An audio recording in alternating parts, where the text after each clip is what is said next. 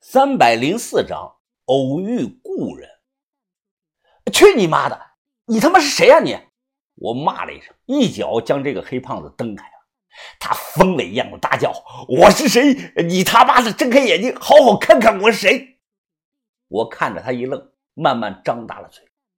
原来是那个古玩城的老板黑胖子，就是很早之前我和天井村的这个叶子搞了十个大罐子。我当时就找他卖的，后来临走之前，我黑了他一把，把他的保险柜给撬了，把那个金锉刀和一些值钱的物件都拿走了。没想到能再碰到他，而且他现在完全大变样了。他现在是披头散发，穿的是破破烂烂，衣裳好多天没洗了，还有股难闻的这个酸臭味，似乎是破产了。啊呸！怎么样？是不是认出老子了啊？老子变成今天这个样子，都他妈是你害的，全都拜你所赐啊！他恶狠狠地盯着我看，我后退了一步。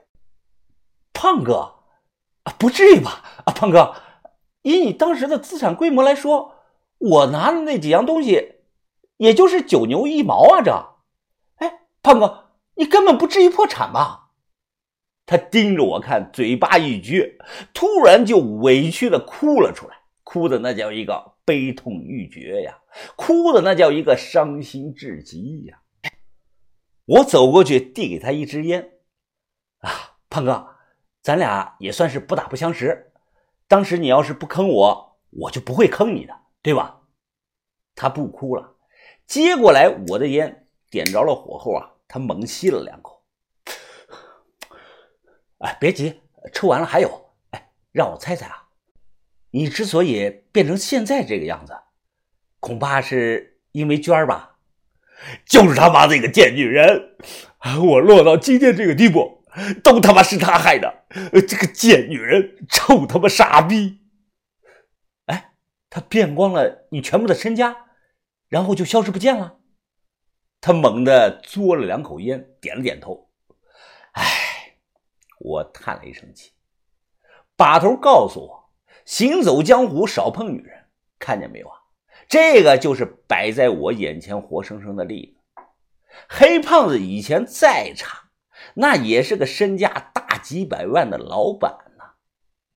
要知道啊，我们那个时候的大几百万，就相当于现在的大几千万了。哎，就这样的人，都能被一夜骗成穷光蛋。”可想而知，木偶会里的那些女库丁有多么的可怕。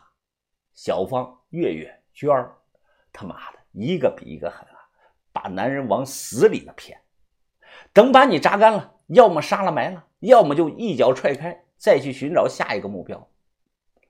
哎呀，胖哥，茫茫人海的，咱俩能在这儿遇到也是个缘分。肚子饿不饿？走，我请你吃饭去吧。到了饭店。刚点好菜啊，他就狼吞虎咽了起来。哎，你慢点吃，慢点吃，别噎着啊！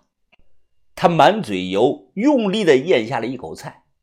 哇，兄弟啊，刚才我是一时没忍住，太激动了，你别在意啊，行有行规啊。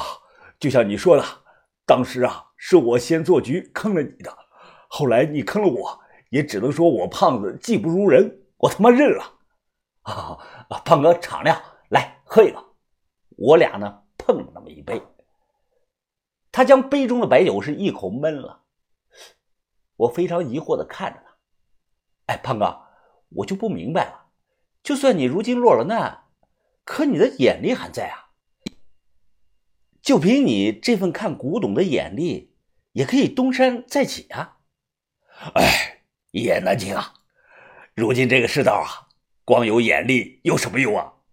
你没钱、没关系、没路子、没人脉的，起不来的。再加上娟儿那个贱逼，还以我的名义借了一百多万的高利贷呢。我他妈现在天天都在躲这个债主啊！胖子说完，身子一歪，噗噗的放了两个响屁。我立即呢捂住了鼻子。哎，胖哥，我能拉你一把，你愿不愿意啊？哦，兄弟啊，你。你可是愿意帮我还了这一笔一百多万的高利贷啊？操！你是我爹啊，我帮你还还那个高利贷呢，你别想好事了。你听着啊，我在北京潘家园啊，有个兄弟叫亮子，你去那边啊，给我帮帮他，帮他长长眼，哎，也要看着他，别让他被人做了局。呃，至于这个工资嘛，啊，就一个月两万块钱吧，怎么样？成，没问题，我去。胖哥，你先别急啊。呃，如果你确定了。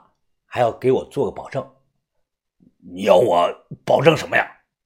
哎，三年之内你不能吃里扒外啊，不能有这个异心，不能独立门户，要专心的辅助我的兄弟的事业，行不行啊？他一脸激动的站了起来，举手指天发了毒誓。我之所以相信他，是因为他刚才说的那番话。如果他死缠烂打，揪着我当年的事不放，我就不会给他这么一个机会。在这一行呢，你落难了或者身无分文都没有关系，但是你一定要玩得起。技不如人，被人做局坑了，那就要认栽，不要怨天尤人，更不要上蹿下跳的说要杀了对方的全家。从头开始养精蓄锐好几年，再他妈做个杀局，把对方一把坑死，这才是正确的做法。这才是我们行里人看得起的做法。啊，兄弟啊，那我什么时候走啊？啊，看你时间了，我这边呢问题不大，打个招呼就行。那我那我今天晚上就走。知道他身上是身无分文，我掏了五百块钱扔给他。黑胖子将钱收下，他当即移开了凳子，扑通一声，双膝跪地，对着我是连磕了三个头。他手上是脏兮兮的。跪在地上，一脸认真的举起了酒杯。兄弟啊，大恩不言谢，他日若能东山再起，我必加倍的还你今日之恩。好，我等着你。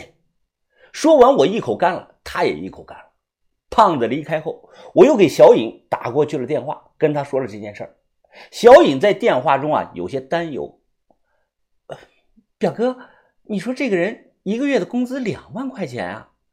可我们有的时候一个月还挣不到两万块钱呢，哈哈啊，小颖啊，不用担心，这个人啊是有能力的。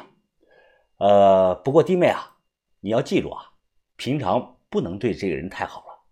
他过去后，你要让他知道你是主子，他就是个管家仆从，明白了没有？好的，我明白了，哥，那就这样。想着范神医啊，可能还没有吃饭呢。我又打包了两份饭，赶在天黑之前回去了。范姐，我给你带的饭。哎，他人还没回来啊？没有。范神医啊，绷着个脸回答着：“哦，那你赶快趁热吃吧，不饿。你一天都没怎么吃东西了，还不饿？要不我喂你啊？谁要你喂？恶心！我无语了，怎么了这是？”一直等到九点钟，天色完全黑了，蛇女竟然还没回来。这下我坐不住了，怎么借个东西而已，中午就走了，这么久还不回来呢？考虑了一番后，我提上手电筒，便出了门。